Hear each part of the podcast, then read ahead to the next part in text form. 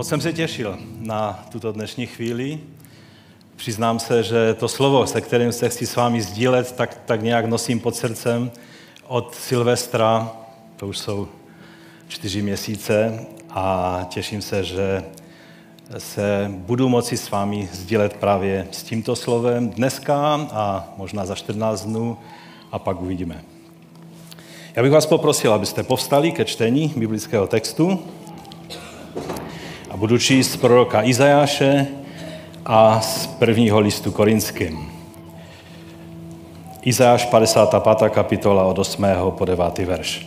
Vždyť moje myšlení nejsou myšlení vaše, ani vaše cesty nejsou cesty mé, je Hospodinův výrok. Neboť jako jsou nebesa vyšší než země, tak jsou mé cesty vyšší než cesty vaše. A mé myšlení vyšší než myšlení vaše. První list Korinským, druhá kapitola od devátého verše. Ale jak je napsáno, co oko nevidělo a ucho neslyšelo a na lidské srdce nevstoupilo, to Bůh připravil těm, kdo ho milují. Nám to Bůh zjevil skrze svého ducha, neboť duch zkoumá všechno, i boží hlubiny. Vždyť kdo z lidí ví, co je v člověku, než duch člověka, který je v něm? Tak ani boží věci nezná nikdo, jen duch boží. A my jsme nepřijali ducha světa, ale ducha, který je z Boha, abychom věděli, co nám Bůh daroval. Tak tě, Pane, prosíme, aby si požehnal svému slovu v našich srdcích, aby si je obživil a proměnil nás skrze slovo, které jsi nám dnes dal. Děkujeme ti, Otče, ve jménu našeho Pána Ježíše. Amen. Amen. Můžete se posadit. Pastor Honza minule zakončil svou sérii Jaký je Bůh? A přiznám se, že, že, že mě to velmi e, zaujalo. A, a vlastně dnes a možná příště budu volně na tu sérii právě navazovat. Takže jaký je Bůh? Možná vás překvapím, ale Bůh je právě takový překvapivý. Bůh je ten, kdo nás nepřestává překvapovat. Víte, křesťané jsou často popisováni jako lidé, kteří se tváří velmi ponuře.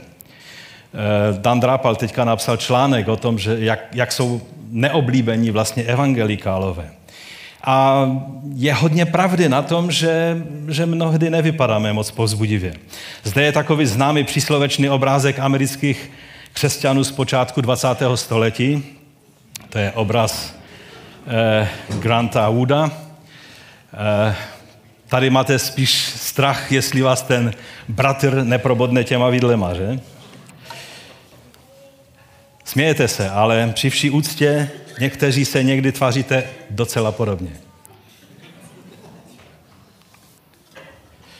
Neměli by křesťané raději vypadat jako tento muž na obrázku? Myslím na jiném obrázku. Křesťan to je vděčný člověk, kterého Bůh nepřestává překvapovat. Když se ráno zbudíš a podíváš se do zrcadla a nevypadáš takhle, něco s tvým křesťanstvím nefunguje. Tézi toho mého dnešního kázání bych asi nejvystižněji vyjádřil těmito slovy. Bůh je vždy věrný svým zaslíbením, ale často nás překvapuje způsobem, způsobem jakým je plní. Možná to bude další překvapení pro vás, ale je to citát nedávno zesnulého papeže Benedikta šestnáctého, který byl skvělým teologem a který napsal výborné knihy na téma Ježíše Nazareckého. Thomas Bruer, redaktor časopisu Table Talk, to stejné vlastně, co papež Benedikt vyjádřil touto krátkou větou, tak napsal trochu obšírněji, ale stejně vystižně, a já vám ho zacituji. On říká, Bůh Bible bude vždy svůj lid překvapovat svým plánem, svou péčí a svou budoucností pro ně. Nevíme zcela, co nás v budoucnu čeká, často nerozumíme ani své minulosti nebo přítomnosti. Víme však, že minulost, přítomnost i budoucnost jsou v Boží réžii. On je alfa i omega, počátek i konec, jak píše Zjevení, měli bychom se ptát, co Bůh udělá dál. Vždy bychom měli doufat v jeho zaslíbení, i když se věci zdají být temné. Můžeme očekávat, že nás překvapí k našemu dobru. Překvapí k našemu dobru a ke své slávě. Očekáváš, že tě Bůh překvapí ke tvému dobru a ke své slávě? Boží jednání totiž je vždy čerstvé a vždy překvapivé. V každé generaci. Čerstvé v každé generaci. Překvapivé v každé generaci. Není v tom žádná rutina, žáden rituál. Je to živý vztah s živým Bohem. Když bych sáhnul do, starého, do, do staré smlouvy, do starého zákona, tak určitě znáte Jákoba, toho, který se stal Izraelem a který byl praotcem celého Izraele. On byl vlastně mužem třetí generace. Uměl v tom všem chodit. Já se s ním dost, dost mu rozumím, protože já jsem taky člověk třetí generace v té posloupnosti božích služebníků. A tak on tak uměl v tom všem chodit, přesně věděl, jak se chovat, co dělat a tak dále. Ještě měl maminku, která mu dobře radila a tak dále. Ale z Jákoba třetí generace, který znal Boha svého praotce Abrahama, svého otce Izáka, se musel stát Izrael boží první generace. Protože pro Boha každá generace je první generace. Stalo se to v Penuel, kde Bůh překvapil Jákoba způsobem, jak se mu zjevil, že? Poznamenalo ho to velmi zvláštním způsobem. Jak ho to poznamenalo? Byl chromý. Jiní mu mohli říct, co to s tebou udělalo, to setkání s Bohem. Genezis třicet dva třicet jedna. Jakob to místo pojmenoval Penuel, neboť řekl, viděl jsem Boha tváří v tvář a můj život byl zachráněn. Vycházelo mu slunce, když procházel Penuel, ale byl kulhavý kvůli své kyčli. Kde je ten sebejistý Jakob, který vždy věděl, jak to zařídit? Nyní věděl jen jedno. Jsem chromý, ale mým Bohem je Jahve. A to řeší vše. To místo nazval Penuel, což znamená hebrejsky e, tvář Boží. A tím v hebreč, hebrejštině je takový obrazný jazyk, tím je vyjádřena vlastně Boží přítomnost. Bůh Jákoba překvapil svou manifestovanou přítomností, i když z toho vyšel zdánlivě oslaven. Možná vás to překvapuje. A mělo by. Do té doby čteme, že Bůh vždy mluvil na Jákoba, třeba v Bételu ho oslovil. Já jsem Hospodin, Bůh koho? Tvého otce Abrahama a tvého otce Izáka. Ale po Penuel, když mu Jákob postavil oltář v Šekemu, to je třicátá třetí kapitola, dvacátý verš, tam je napsa- nazváno, postavil tam oltář a nazval ho Bůh je Bohem Izraelovým. El Elohe Israel. Bůh je Bohem Izraelovým. I jeho Bohem. Už nejenom jeho praotce a jeho otce. V naší rodině náš děda Pavel byl takovým, pro naši rodinu takovým Abrahamem, který znal Boha. Můj otec byl takovým věrným modlitevníkem Izákem. Já jako třetí generace jsem potřeboval prožít to, co prožil Jákob.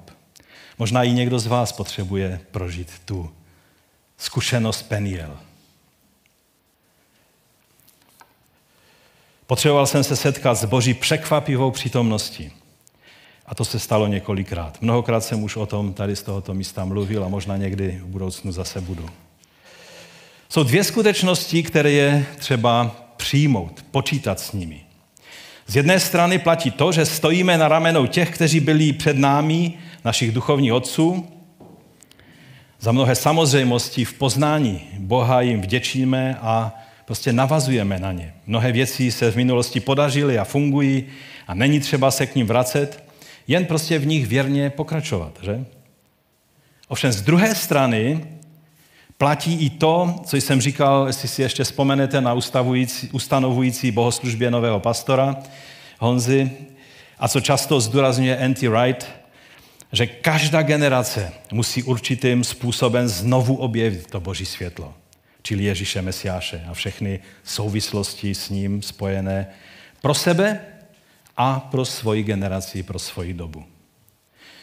Tehdy jsem citoval z předmluvy McKnightovy knihy The King Jesus Gospel. Tam N T Wright v té předmluvě říká toto, cituji. Geniálnost pravého křesťanství spočívá v tom, že každá generace je musí promyslet znovu. Právě proto, že jak věří křesťané, Bůh chce, aby každý jednotlivý křesťan rostl v porozumění i důvěře, křesťanská víra nikdy nebyla něčím, co by jedna generace mohla vyřešit tak, aby její nástupci neměli co dělat. Podobně jako když mladý člověk zdědí obrovské jmění, takové dědictví by vás mohlo jen zlenivět. Stačilo by jen vyhledat si věci v knize nebo si vzpomenout, jak to bylo, když to dělával váš oblíbený pastor, a bylo by to. Nezbyl by žádný prostor pro charakter, žádný prostor pro plnou lidskou zralost, o plné křesťanské zralosti ani nemluvě. Myslím si, že v tom má N T Wright velikou pravdu. Když bychom začali a podívali se do, do písma, začali třeba od Abrahama, abychom nešli příliš daleko, tak zjistíme, že on byl dosti často velmi překvapen Božím jednáním. Některými překvapeními bychom my nechtěli být překvapeni, ale tak už to s Bohem chodí. Když Bůh vyzval Abrahama, aby obětoval svého syna Izáka, tam je řečeno toho tvého jediného. On, tam to slovo neznamená jediný, protože on měl přece ještě prvorozeného syna Išmaele, že? Ale to znamená jedinečného. Stejně tak Ježíš není jediný syn, protože v Biblii čteme o mnohých božích synech, ale on je jedinečný syn, jediný nestvořený syn Boží. Když byl vyzván Abraham, aby obětoval Izáka, toho syna, ve kterém se mělo naplnit vše, co Bůh Abrahamovi zaslíbil, všechny cesty vedly k Izákovi a skrze Izáka do budoucnosti. A Bůh řekl, a teď mi, teď mi dej toho Izáka. Byli byste překvapeni? Myslím, že ano. Když ale Abraham stoupal se svým synem Izákem na tu horu, z druhé strany hory šlo překvapení, které se nazývá Jahve Jerech. Bůh zaopatřuje. Boží zaopatření. Beránek, který se tam měl za úkol zrovna nachomítnout, zamotat se do křoví a překvapit Abrahama. Bůh je ten, který překvapuje. Nebo jak zmiňovaný Jákob v Penuel, že? Už jsem o tom říkal. Nebo jak Mojžíš šel se svým stádem a najednou musel odbočit ze své každodenní rutiny, ze své cesty, když zjistil, že ten keř hoří, což bylo na poušti naprosto běžné, ale ten keř hořel a nezhořel. A to bylo překvapivé. No a zbytek už je historie. Co všechno Mojžíš udělal, že? Nebo Eliáš. A ten překvapivě tichý a jemný hlas, který na něj promluvil v té jeskyni. Potom všem burácení bouře a hrozbách Jezabely. Nevím, co pro něho bylo strašnější, jestli bouře nebo Jezabel. Myslím si, že ta Jezabel. Nebo král Nebukadnezar. Byl v šoku, když zjistil, že do ohně nechal vhodit tři mládence a oni nejenže nezhořeli, ale navíc tam najednou byli čtyři. Daniel tři dvacet čtyři. Král Nebukadnezar se náhle zhrozil a poděšeně vstal, promluvil na své rádce a řekl, co pak jsme doprostřed ohně neuvrhli trojici svázaných mužů? Odpověděli králi a řekli, určitě králi. Na to řekl, hle, vidím čtveřici mužů rozvázaných, jak si chodí uprostřed ohně a nemají žádná zranění a vzhled toho čtvrtého, poslouchejte, připomíná nějakého syna Bohu. Protože Daniel je napsán v aramejštině, tak tam je použit termín bar Elohim, ale to je aramejská obdoba hebrejského bnej Elohim, čili synu, synové Boží. Připomíná nějakého prostě syna Božího. Nebo, když přeskočím tak telegraficky do Nového zákona, Marie, mladá dívka v Judsku, nebo vlastně v Nazaretu, že? V Galileji. A ta překvapivá, hodně překvapivá návštěva archanděla Gabriele, který se zjevoval takovým velikánům právě jako byl Daniel.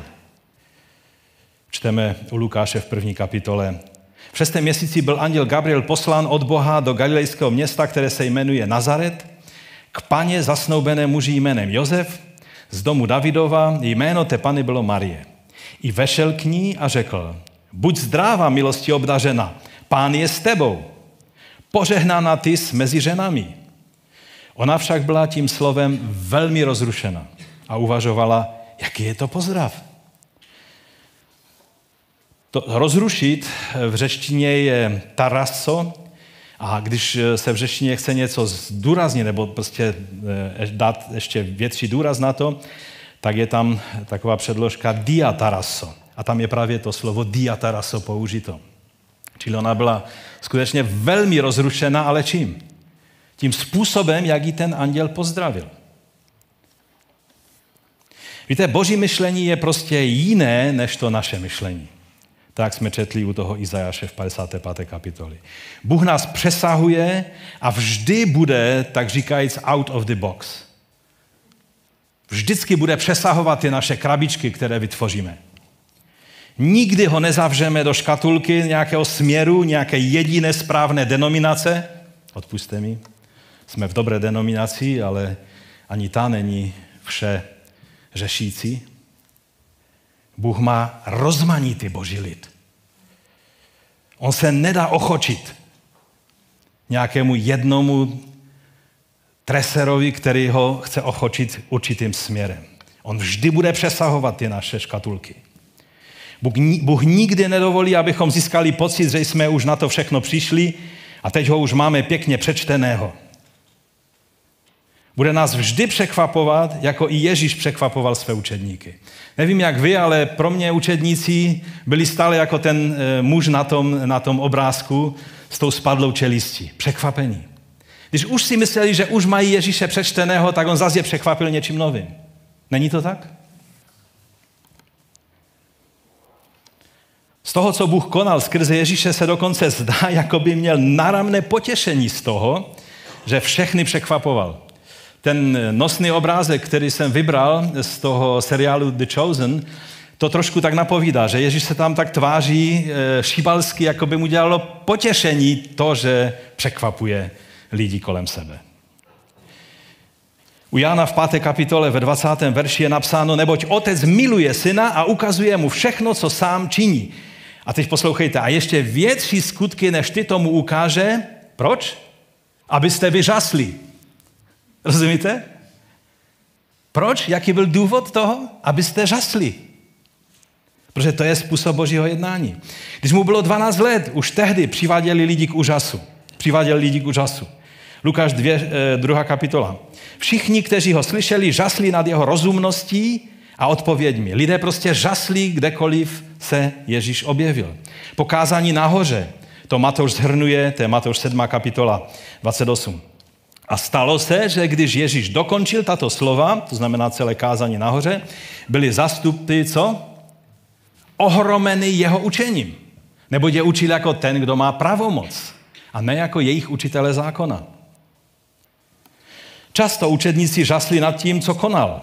Matouš osm dvacet sedm. Lidé užasli a říkali, kdo to asi je, že ho i větry a moře poslouchají. Nebo Matouš devět třicet tři. A když byl démon vyhnán, němi promluvil a zástupy užasli. A říkali, co? Něco takového se v Izraeli nikdy nestalo. Život s Bohem je, že tuhle větu budete říkat dost často. Samozřejmě největší úžas byl nad tím, když uviděli Ježíše vzkříšeného. Nedávno jsme o tom mluvili a když bratr Honza mluvil na velikonoční neděli, tak jsem si říkal, že to byla dobrá příprava půdy pro tohle kázání. Ježíš všechny prostě svým vzkříšením překvapil. A největší frustrace je, když někdo říká, no a kde je ve starém zákoně napsáno o vzkříšení? A ty teologové elaborují a snaží se to najít nějak v tom starém zákoně a není to moc jednoduché, protože Ježíš a Bůh překvapil Ježíšovým vzkříšením i ty, kteří si mysleli, že tomu docela dobře rozumí. Lukáš dvacet čtyři třicet devět. Podívejte se na mé ruce a na mé nohy, že jsem to já. To když přišel Ježíš a zjevil se svým učedníkům. Dotkněte se mě a podívejte se, duch nemá maso a kosti, jako to vidíte na mě. On měl maso a kosti a, a, byl, a přišel tam za, za, skrze zavřené dveře. A když to řekl, ukázal jim ruce a nohy. A když tomu ještě pro samou radost nemohli uvěřit a jen se divili, už zase jsme tady u toho, řekl jim, máte tady něco k jídlu? Chtěl jim demonstrovat, že nejenom, že má maso a kosti, ale že dokáže i jíst. A pak se vytratil. Zase je překvapil. Není to fascinující? Netvářte se jako ten chlap s vidlema. Měli byste být jako ten člověk s tou spadlou čelistí. Samozřejmě překvapení a úžas neskončil ani po Ježíšově na nebe vstoupení. Skutky dvě dvanáct.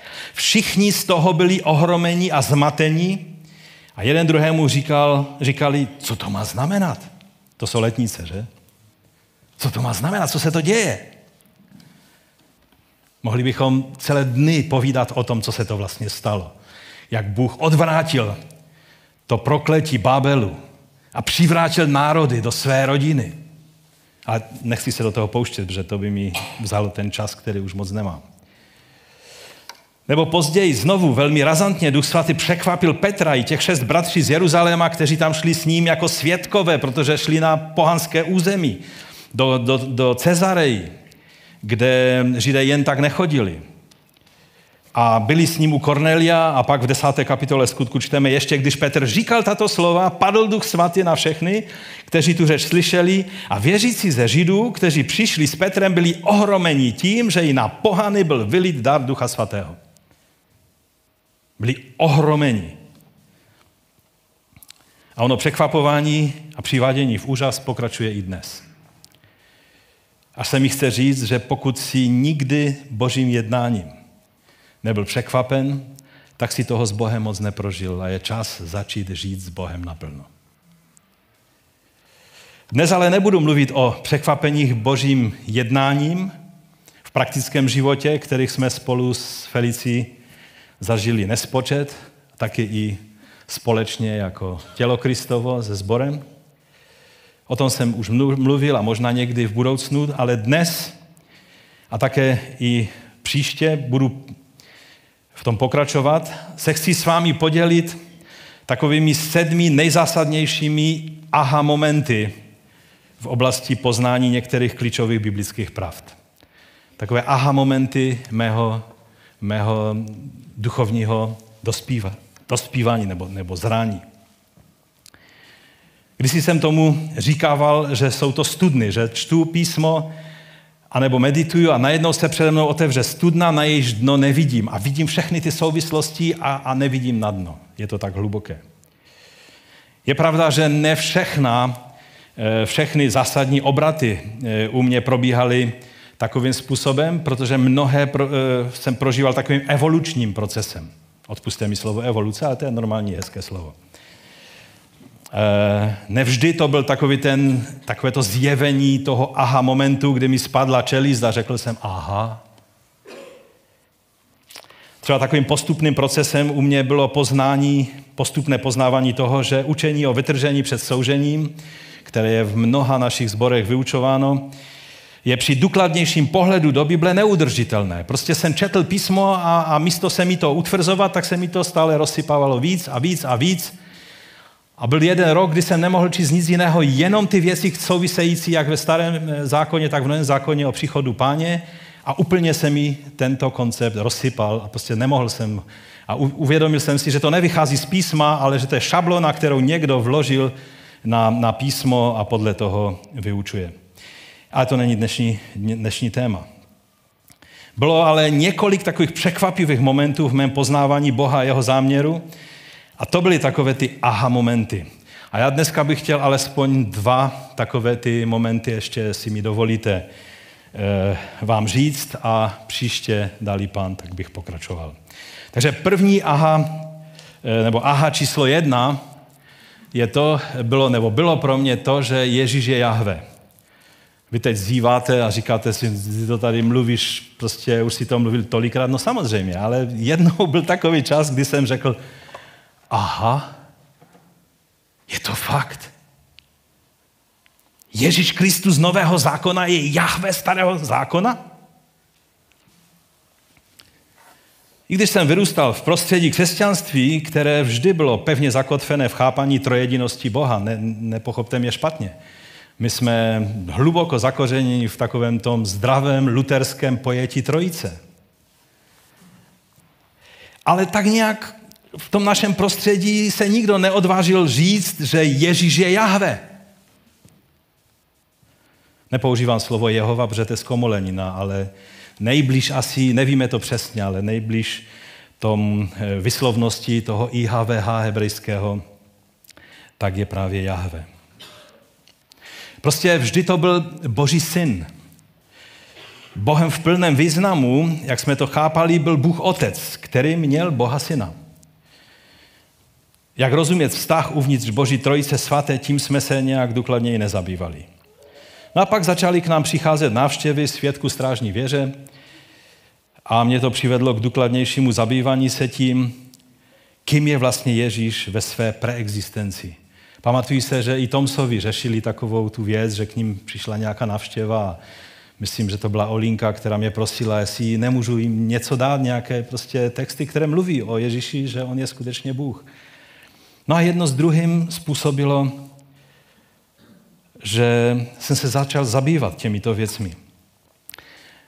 Jednou přišli takoví ti svědkové k nám domů a chtěli mluvit o Božím království. A já jsem jim tehdy řekl, že nebudeme dělat účet bez hostinského. Že nejdříve si promluvíme o tom, kým je pro ně Ježíš. Čili král. No a to už jsem měl právě po tom objevu toho faktu, že pisatelé Nového zákona vztahovali slova ze Starého zákona na Ježíše v Novém zákoně. No a jak to dopadlo, to asi vám nemusím popisovat. Byl to šok pro, pro, ty, pro, pro ty svědky, protože to je naprosto nemyslitelný pohled z jejich, podle jejich vyučování. Jednoho dne jsem četl začátek Markova evangelia a tam byl odkaz na citovaného Malachiáše a já jsem řekl, aha, Marek jedna jedna. Počátek evangelia Ježíše Krista, čili Ježíše Mesiáše, Syna Božího. Jak je napsáno v proroku Izajášovi, ono to je i Izajáš, i Malachiáš, za chvíli vám to vysvětlím. Hle, já posílám svého posla před tvou tváří, který upraví tvou cestu před tebou. Hlas volajícího v pustině, připravte Pánovu cestu, cestu pro Kyrios, pro Pána. Vyrovnávejte jeho stezky. Když jsem pak šel do Starého zákona, do Malachiáše, do třetí kapitoly, kde, od, odkud je to citováno, kromě toho Izajáše, tak tady je napsáno takto. Hle, posílám svého posla a připraví cestu před kým? Přede mnou. Že? Tam je napsáno. Panovník, kterého hledáte, vstoupí náhle do svého chrámu, posel smlouvy, jehož si přejete, hle, přijde. Kdo to říká? Jahve Sebaot, Hospodin zástupu. Rozumíte? Přede mnou říká Jahve, posílám toho posla. No a to aha jsem řekl u toho, když jsem si všiml, že Marek si dovolil, a to jsem také těm svědkům vysvětlil, změnit první osobu na druhou osobu, aby bylo jasné, že to je o Ježíši Mesiáši. Malachiáš mluví přede mnou, praví Jahve, Hospodin. Všude, kde je Hospodin, můžete chápat, že tam je vlastně, když je to ve Starém zákoně, tak je to slovo hebrejské Jahveha, nebo Jahve. Ten Izajáš tam je kvůli tomu, že Marek tam do toho ještě zapojil, a to často dělali pisatel Nového zákona, že združili několik citátů dohromady. On tam zapojil zmínku z Izajáše ze čtyřicáté kapitoly. Třetí verš. Hlas volá v pustině, připravte cestu Hospodinovu, čili cestu Jahve. Napřímte v pustině silnici pro našeho Elohim, čili pro našeho Boha. U toho výroku je zajímavé, že zde je Ježíš nazván jak Jahve, tak i Elohim, což jsou oba dva pojmy pro jediného izraelského Boha, stvořitele nebe i země. Také je dobré si všimnout ještě dalšího srovnání Ježíše s Jahvem. Izajáš, a nejen on, nás nenechává na pochybách, kdo je v hebrejských písmech alfa a omega. V hebrejštině vlastně, protože Izajáš psal hebrejsky, je to Rishon a Aharon. Počátek a konec. Izajáš čtyřicet čtyři šest. Toto praví Hospodin, král Izraele a jeho vykupitel, Hospodin zástupu, Jahve zástupu, Jahve Cebaot. Já jsem první, Rishon, a já jsem poslední, Aharon. Kromě mě není žádný Elohim, není žáden Bůh. A co o, tom, o tomto titulu Alfa Omega říká Jan hned na začátku knihy Zjevení? A pak to ještě opakuje dvakrát ve Zjevení. To se taky hodně nelíbilo těm, těm svědkům toho určitého učení. Zjevení jedna osm. Já jsem Alfa i Omega. Počátek i konec. Pravý Pán Bůh. Na to by mohli říct amen všichni lidé, že? Ten, který jest, který byl, ovšem teď začíná problém. A který přichází. Ten všemohoucí ještě tady je potvrzeno. Aby bylo jasno, že ten, kdo přichází, je všemohoucí. Všemohoucí je jedině Bůh. Kdo je Alfa Omega? Rishon a Aharon, první a poslední. Kdo je všemohoucí? Kdo je ten já, který tady říká, já jsem? Je tam jasně řečeno, že je to Pán Bůh, že? No ale ten stejný říká, že, ten, který, že je ten, který přichází. I malé dítě ví, že přichází kdo? Že přichází Pán Ježíš, že? Že Boha nikdo nikdy neviděl. Skrze Ježíše vidíme Boha. Víte, byl jsem a jsem dodnes v úžasu nad tím, jak onen mocný Bůh starého zákona, jehož jméno je tak svaté, že ho Židé ani nevyslovují, raději ho zamění pojmy, jako je Adonaj nebo Hašem, že je to on, ten Ježíš, který nám je tak blízký. Ještě se k tomu na závěr vrátím. Dalším takovým objevem bylo poznání toho, že ona druhá osoba Boží trojice, čili ten Boží syn, předtím, než se narodil v Betlému a tím přijal lidskou přirozenost, je vidět na mnoha místech hebrejských písem. Nevím, jestli jste si uvědomili, ale jste tady v tomto sboru, já jsem o tom mluvil snad stokrát. To aha číslo dvě pro mě, že byl čas, kdy jsem to objevil a řekl to duchovní slovo aha,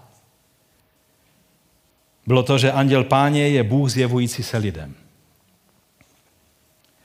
Že anděl Jahve, čili anděl Páně, je Bůh zjevený v lidské podobě lidem starého zákona. Odborně tomu teologové říkají, že jsou to teofanie, čili zjevení Boha, kterého nikdo nikde neviděl, ale který se právě takto zjevoval svému lidu. Je to ten poslaný, protože slovo anděl v hebrejštině malak znamená poslaný, posel, poslaný Jahve. Čili je Jahve, který posílá a Jahve, který je poslaný. To je ten viditelný Bůh. Otec je ten, kterého nikdo nikdy neviděl, který je ale věčným zdrojem všeho, který posílá. A syn je ten poslaný, zjevující se, viditelný, jednající anděl Jahve. Bylo to fascinující uvidět, že Ježíš není jen takový náhlý vynález nového zákona. Mnozí kážou Ježíše, jakoby, jakoby to bylo náhle, prostě Ježíš tě miluje, ale odkud se vzal, kým je a proč by tě zrovna měl milovat, už nevysvětlí. A lidi chtějí vědět, proč. Nevím, jestli jste se setkali s takovýma lidma, ale já se stále setkávám s lidma, kteří mají jedno z nejčastějších otázek je proč.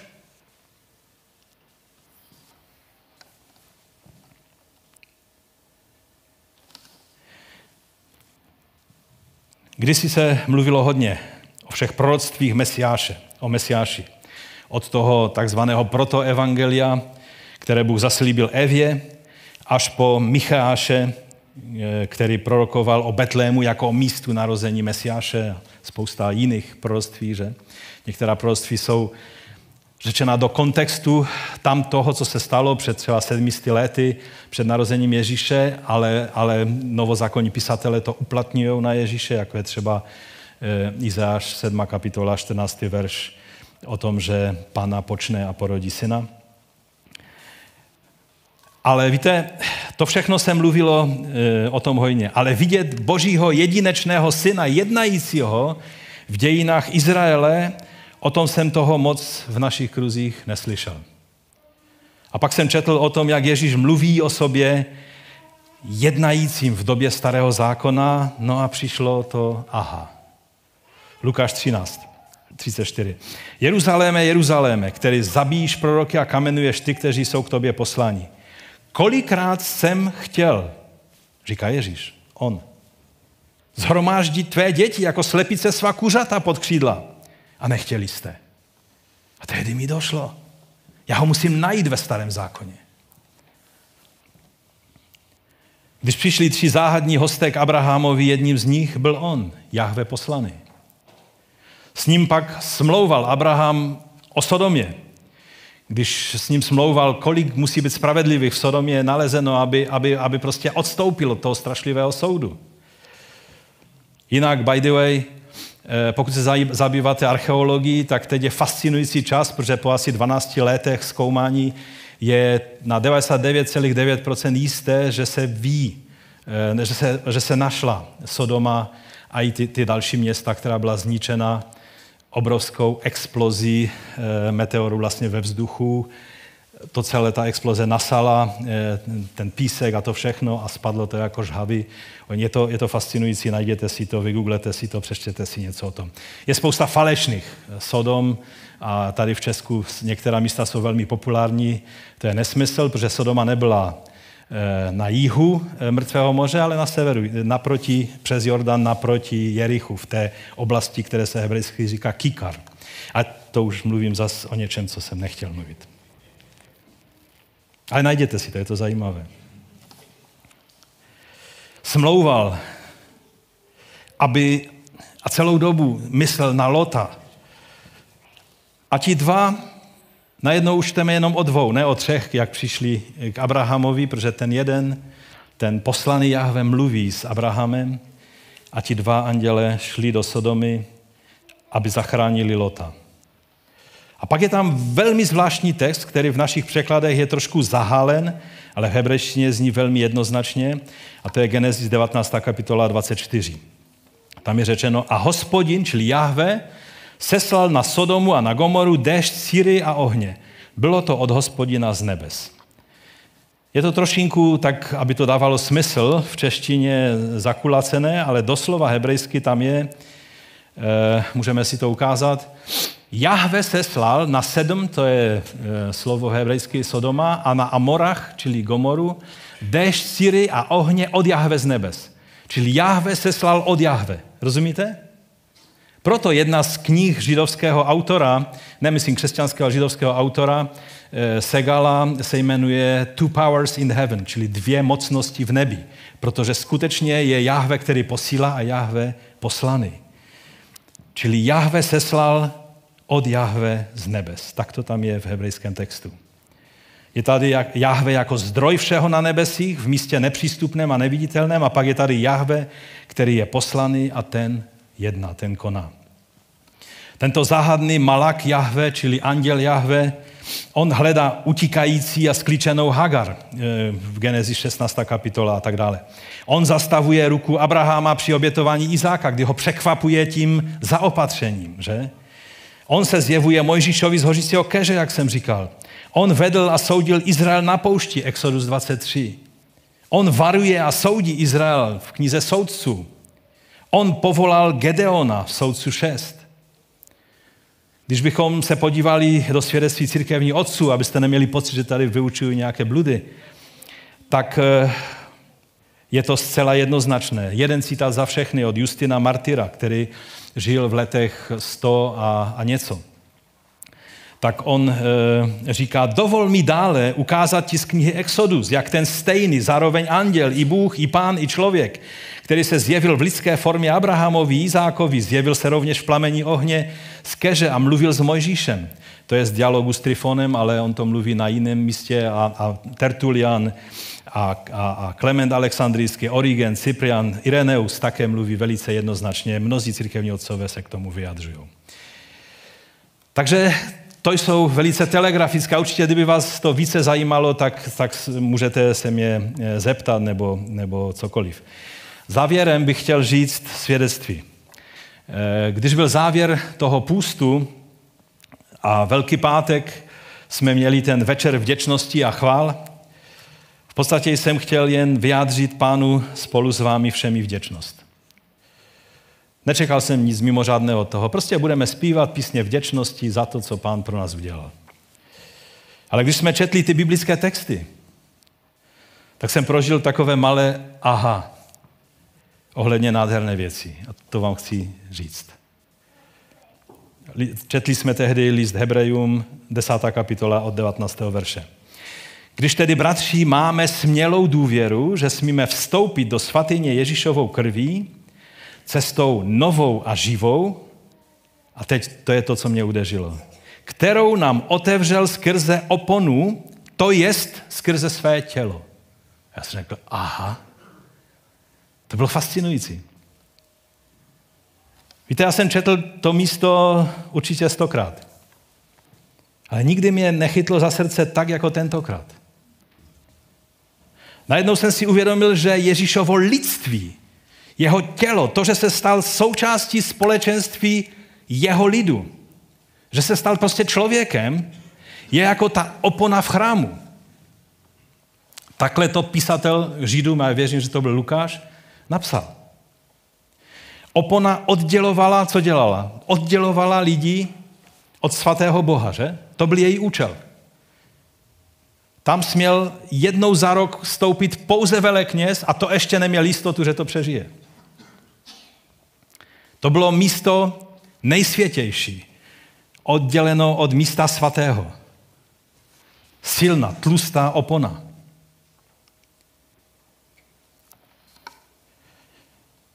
Opona totiž byla jako onen boží soud.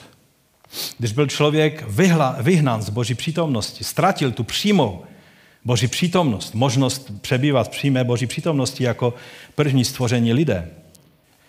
Takže ta opona představovala ten soud. Soud oddělení.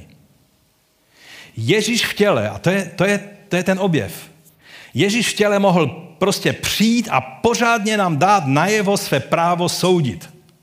Ve všech bodech obžaloby bychom byli nalezeni vinní. Nikdo by nebyl, e, neměl výmluvu. Když si uvědomíme, že to byl on, tak jsme mluvili o tom andělu Jahve, kdo jednal jako hospodin, jako Jahve při ochraně Jeruzaléma v době krále Hiskiáše. Já použiju jenom takový jeden extrémální příklad a našli bychom jich spoustu.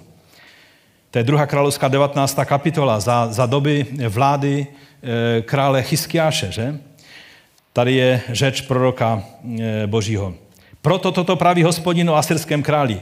Nevejde do tohoto města, ani šíp tam nevystřelí, nevejde proti němu se štítem, Nevyjde proti němu se štítem, ani proti němu nenavrší násep. Cestou, kterou přišel, se vrátí a do tohoto města nevejde. Tam byly deseti, tisíce, desetitisíce vojska asyrského nachystáno. My jsme s Felicí a s Petrem ministrem byli na místě, kde je archeologicky potvrzeno, kde vlastně stala vojska toho Senacheriba, prostě krále asyrského, jak se chlubil, jak poslal posly do Jeruzaléma a řekl, tak co, na co si to hraješ, Hiskiáši, a tak dále. To byla naprosto beznadějná situace. A, a říká, i stalo se oné noci, že vyšel hospodinův anděl, Malak Jahve, a pobil v asyrském táboře sto osmdesát pět tisíc mužů. To je přibližně tolik, kolik zemřelo Rusů v té dnešní válce na Ukrajině. Když lidé časně ráno vstali, hle, ti všichni byli dočista mrtví, tady je napsáno. Zbytek utíkal pryč. Stáhli se. To si můžete přečíst v té devatenácté kapitole. Řecký historik Herodotos z té doby ve své zmínce sice připisuje tento výsledek morové ráně, ale zde čteme, že to byl právě ten anděl Jahve, kdo zasáhl proti asyrské armádě, která obléhala Jeruzalém. To byl ten stejný mocný pán. On se narodil a teď mohl jednat jako soudce. Stejně jako tu oponu, on se ale rozhodl roztrhnout své tělo. Ponížit se. Stát se tím, na koho spadlo veškeré násilí a soud. Můžeš tam dát ten další obrázek. A on to udělal pro tebe a pro mě. Ten, který mohl a měl by plné právo být tvým a mým soudcem. Soudcem všech národů. Nechal roztrhat své tělo. Pošlapat. Ponížit až na dno. Oplývat, zbičovat, ukřižovat. Neexistuje potupnější smrt, než smrt na kříži. Ten mocný Bůh Jahve z dějin Izraele, který často působí tak hrozivě, jak jsme četli o tom asyrském vojsku. To je ten Ježíš, kterého si poznal ty a já. Který nám zjevil Otce, který nám ukázal, jaký skutečně Bůh je. Protože jinak bychom měli zkreslenou představu z těchto hrozivých scén ze Starého zákona. Je to ten Ježíš, který například právě prostřednictvím toho seriálu The Chosen, jak ho vidíme, stvárněného tím, tím hercem, který je bohabojný člověk, který s velkou bázní přistupuje k tomuto úkolu, který dělá. Ale je tam vyjádřen opravdu laskavým a nádherným způsobem. Nevím, jak vy, ale já, já si přesně takhle představuju, když čtu evangelia a čtu o Ježíši, co, jak jednal a co dělal, tak, tak v tomto seriálu je to vyjádřeno velmi, velmi, velmi dobře. Já jsem se obával, když ten seriál přišel, začal hrát, protože studuji prostředí Nového zákona, judaismus období druhého chrámu velice důkladně, desítky knih na to téma jsem četl. Jsem si říkal, to zase bude nářez, když tam budou takové ty stereotypní představy Ježíše. Ale oni skutečně si dali tu práci, že pozvali odborníky, rabíny, učence, kteří se zabývají Novým zákonem, aby, to, aby, aby ten seriál skutečně stvarnili co nejpřesněji. Ten Ježíš, kterého znáš ve svém životě, je ten stejný pán, který mohl přijít jako soudce, ale on se stal jako ta opona roztržena, tak, jak nám to písatel Židům popisuje. Stal se roztrženou oponou proto, aby se stal tvým záchrancem a ne tvým soudcem. Nevím, jestli pro vás je to něco zajímavého nebo, nebo oslovujícího, ale pro mě, já jsem odcházel tady úplně jak, jak úplně opojený. Touto představou, tímto, tímto konceptem. Ten soudce se stal mým spasitelem. On si řekl, raději, ať mě tam poníží, zbičujou, oplývají, ukřižují, protože já chci dát život těmto lidem, kteří by jinak skončili takhle. Postaňme k modlitbě. My ti za to děkujeme, pane. My tě chválíme za to, že se stal jako ta roztržená opona pro nás. Že si nechal roztrhat své tělo, i když jsi Jahve, Bůh všemohoucí. Ty jsi sestoupil na tuto zem s tou myšlenkou, že to uděláš. I když bys měl plné právo soudit ohněm a sírou, jako jsi soudil Sodomu. My ti děkujeme za to, že ty jsi přišel a stal ses zachráncem, spasitelem. A chceme ti být až do posledního okamžiku setkání s tebou vděční za to, co jsi nám udělal. Co jsi pro každého jednoho z nás vykonal. My ti za to děkujeme a chválíme tvé jméno. Amen. Bůh vám žehnej. Doufám, že uděláte velmi brzy ten duchovní krok. Aha, tak tohle jsem potřeboval vědět před Pánem. Že život s Bohem toto obsahuje. Pán vám žehnej.